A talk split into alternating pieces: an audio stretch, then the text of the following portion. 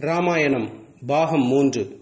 வணக்கம் குழந்தைகளே நான் உங்கள் விஜயானந்த் அங்கிள் பேசுகிறேன் ராவணன் மற்றும் அவனுடைய மகனான இந்திரஜித் இந்த ரெண்டு பேரோட தலைமையில் அரக்கர்களோட அட்டகாசத்தை கடந்த காலத்தில் நடந்ததை அப்படியே உள்ளது உள்ளபடி படம் பார்க்குற மாதிரி தன்னுடைய மனக்கண்ணால் பார்த்தார் இல்லையா வசிஷ்ட முனிவர். அதாவது ராவணன் பேராசை பிடிச்சு போய் இந்திரலோகத்து மேலே படையெடுத்து போனான். இந்திரன் வந்து ராவணனை தோக்கடிச்சு விரட்டினான். இதை பொறுக்க மாட்டாத ராவணன் என்ன பண்ணா நவகிரகங்களை கைது பண்ணி கொண்டு வந்து அவங்களோட உதவியோட யாராலையுமே ஜெயிக்க முடியாத ஒரு மகனை பெற்றெடுத்தான். அந்த மகனுக்கு மேகநாதன்னு பேர் வச்சான்.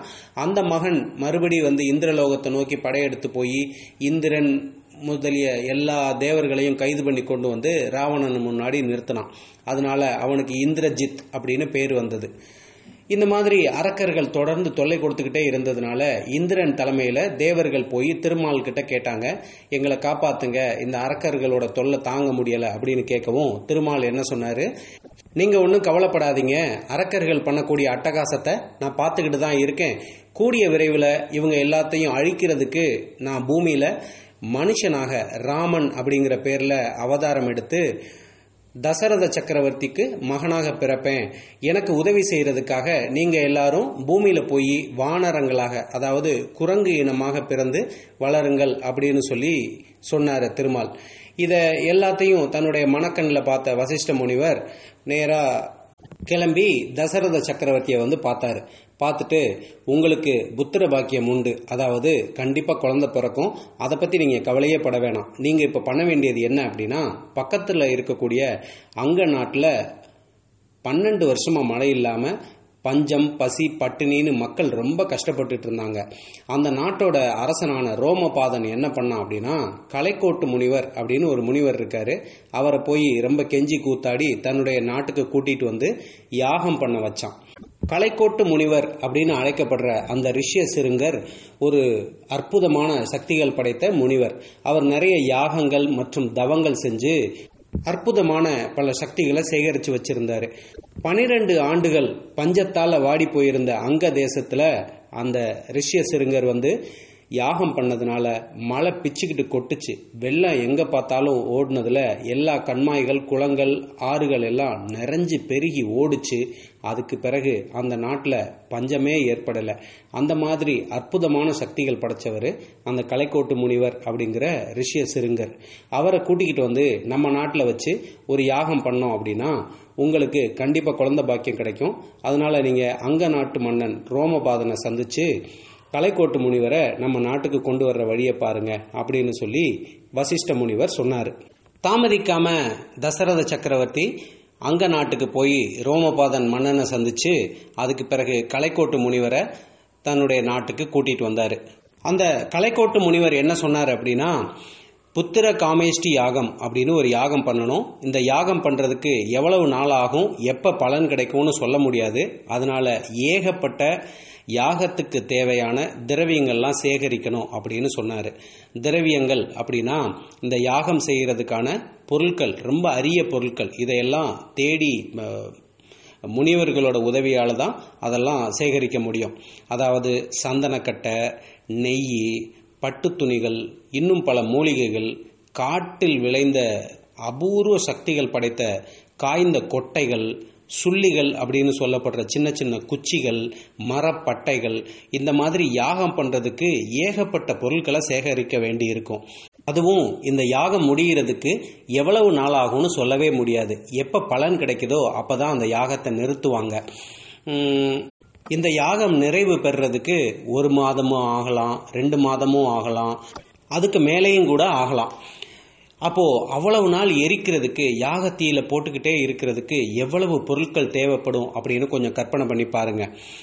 யாகத்துக்கு தேவையான இந்த பொருட்களை மலை போல குவிச்சு வச்சிருந்தாங்களாம். அப்படி எவ்வளவு நாள் தான் இந்த யாகம் நடந்தது அப்படின்னு தானே கேட்குறீங்க தசரத சக்கரவர்த்திக்கு குழந்தை பிறக்கிறதுக்காக செய்யப்பட்ட இந்த புத்திர காமேஷ்டி யாகம் அப்படிங்கிற யாகம் ஒரு வருஷம் நடந்தது. அந்த ஒரு வருஷமும் யாகத்தி அணையாம அதுல வந்து பொருட்களை போட்டு பூஜை பண்ணிக்கிட்டே இருந்தாங்க முனிவர்கள். இப்ப நீங்க ஒன்று நினைக்கலாம். அதுதான் திருமால் மனுஷனாக அவதாரம் எடுத்து ராமன்கிற பேரில் தசரத சக்கரவர்த்திக்கு மகனாக பிறக்க போகிறேன்னு சொல்லிட்டாரு. அதுக்கு பிறகு ஏன் யாகம் பண்ணணும்? அதுவும் ஒரு வருஷம் பண்ணணும் அப்படின்னு நீங்கள் நினைக்கலாம்.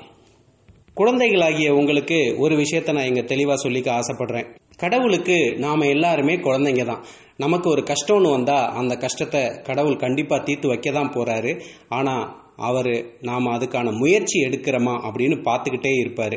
எப்போ நம்ம அந்த முயற்சியை சரியாக செஞ்சுக்கிட்டே வரமோ காலம் கூடி வரும்போது சரியான நேரத்தில் அந்த கஷ்டத்தை தீர்த்து வச்சு கண்டிப்பாக நமக்கு கடவுள் உதவி பண்ணுவார்.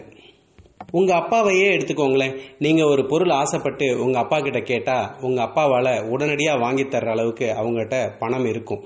ஆனா அவங்க உடனே வாங்கி தர மாட்டாங்க. கொஞ்ச நாள் காத்திருப்பாங்க. அந்த பொருள் உங்க கையில கிடைச்சா அதை நீங்க சரியா பயன்படுத்துவீங்களா அப்படிங்கிற நம்பிக்கை வர்ற வரைக்கும் உங்களை நோட்டமிட்டுக்கிட்டே இருப்பாங்க. எப்போ உங்களுக்கு அந்த மனமுதிர்ச்சி வருதோ அதாவது அந்த மெச்சூரிட்டி உங்களுக்குள்ள வருதோ அன்னைக்கு கண்டிப்பா உங்க அப்பா அந்த பொருளை உங்களுக்கு வாங்கி தந்து உங்களை சந்தோஷப்படுத்துவாங்க. அது மாதிரி ஒரு வருடம் அந்த புத்திர காமேஷ்டி யாகம் அப்படிங்கிற யாகம் நடத்தி முடிக்கப்படும் போது அந்த யாக குண்டத்தில் எரிஞ்சிட்டு இருந்த தீயில இருந்து அக்னிபுத்திரன் வெளியில வந்தாரு. அவர் கையில ஒரு கிண்ணம் இருந்தது. அந்த கிண்ணத்துல பாயசம் இருந்தது.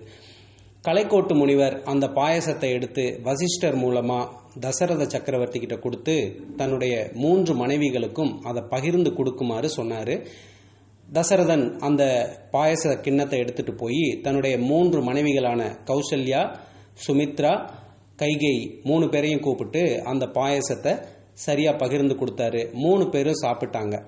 அதனுடைய பலனா முதல் மனைவியான கௌசல்யாவுக்கு ராமன் பிறந்தாரு. இரண்டாவது மனைவியான சுமித்ராவுக்கு பரதன் அப்படின்னு ஒரு பையன் பிறந்தாரு. அடுத்து கைகேயி ஆன மூன்றாவது மனைவிக்கு லக்ஷ்மண் சத்ருகன் அப்படின்னு ரெண்டு பேரு பிறந்தாங்க. இந்த மூன்று மனைவிகளும் அடுத்தடுத்த நாள் பிரசவித்து இந்த நான்கு பிள்ளைகளை பெற்றுக் கொடுத்தாங்க. இந்த நான்கு பிள்ளைகளுமே ரொம்ப நெருக்கமா ஒருத்தருக்கு ஒருத்தர் ரொம்ப அன்போடையும் பாசத்தோடையும் வளர்ந்து வந்தாங்க. நாலு பேரும் அஞ்சு வயசுக்கு மேலே வசிஷ்டரோட ஆசிரமத்தில் வளர்ந்து சகல கலைகளையும் கற்று ரொம்ப திறமையான இளவரசர்களாக வந்துட்டு இருந்தாங்க.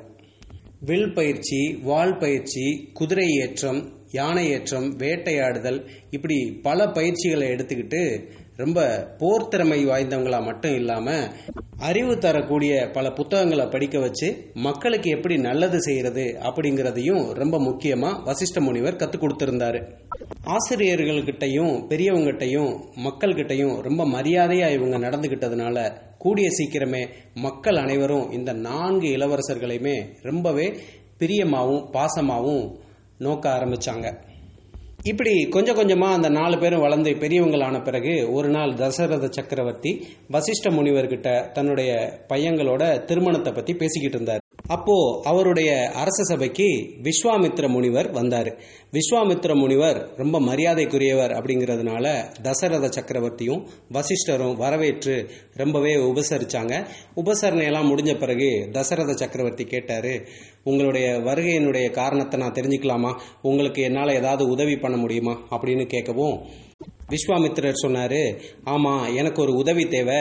அதை நீங்க கண்டிப்பா செய்வீங்கன்னு நம்பி தான் நான் வந்திருக்கேன் அப்படின்னு சொல்லவும் தசரத சக்கரவர்த்தி சொன்னாரு கண்டிப்பா உங்களுக்கு இல்லாம நான் யாருக்கு செய்ய போறேன் சொல்லுங்க அப்படின்னு கேட்கவும் விஸ்வாமித்திரர் என்ன சொன்னார்னா நான் வந்து ஒரு பெரிய யாகம் பண்ணிக்கிட்டு இருக்கேன்.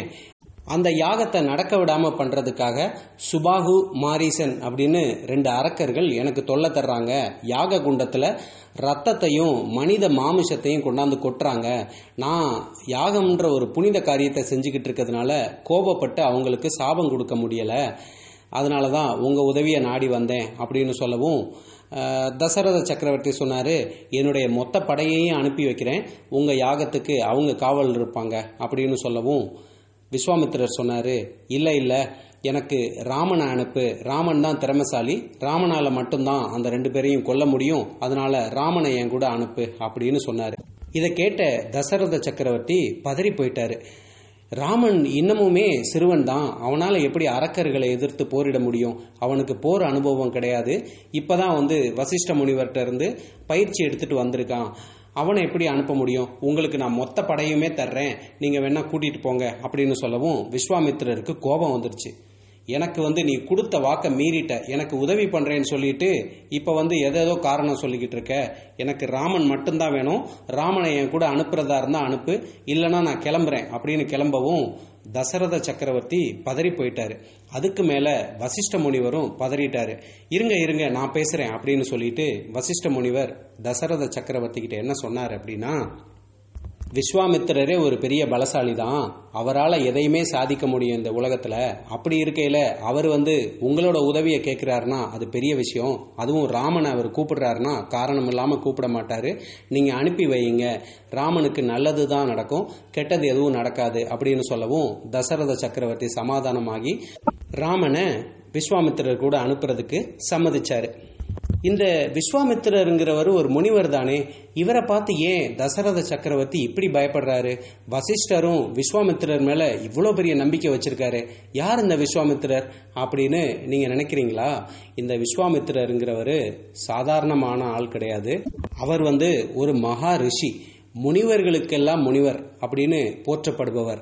அப்படிப்பட்ட விஸ்வாமித்திரருடைய கதை இருக்கு இல்லையா? அது ரொம்பவே சுவாரஸ்யமான கதை.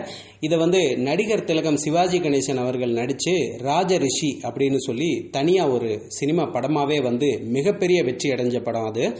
சரி குழந்தைகளே இன்றைய ராமாயண கதை உங்களுக்கு ரொம்ப சுவாரஸ்யமாக இருந்திருக்கும் அப்படின்னு நான் நம்புகிறேன் ராமன் அவதாரம் எடுத்து விட்டார். ஆனால் ராமனுக்கு தெரியாது தான் ஒரு தெய்வ அவதாரம் அப்படின்னு தெரியாது. அவர் சாதாரண மனுஷனாக வாழ்ந்து எப்படியெல்லாம் கஷ்டப்படுறாரு எப்படியெல்லாம் வெற்றி அடைகிறாரு அப்படிங்கிறத தான் நாம் வந்து அடுத்தடுத்த பாகங்களில் பார்க்க போகிறோம் உங்களுடைய நண்பர்களோட இதை பகிர்ந்துக்கோங்க. உங்களுடைய நண்பர்களும் ராமாயணம் கதை கேட்கணும் அப்படின்னு நினச்சாங்க அப்படின்னா ப்ளே ஸ்டோரில் போய் pod bean P O D B E A N அல்லது cast box C A S T B O X இந்த இரண்டு ஆப்பில் ஏதோ ஒரு ஆப்பை டவுன்லோட் செஞ்சு அதிலிருந்து தமிழ் ஸ்டோரிஸ் ஃபார் கிட்ஸ் அப்படிங்கிற நம்மளுடைய சேனலை தேடி எடுத்து ஃபாலோ அல்லது சப்ஸ்கிரைப் பண்ணால் அவங்களாலையும் தொடர்ந்து இந்த கதைகளை கேட்க முடியும் அப்படிங்கிற தகவலை அவங்களுக்கு சொல்லுங்கள் நன்றி வணக்கம்.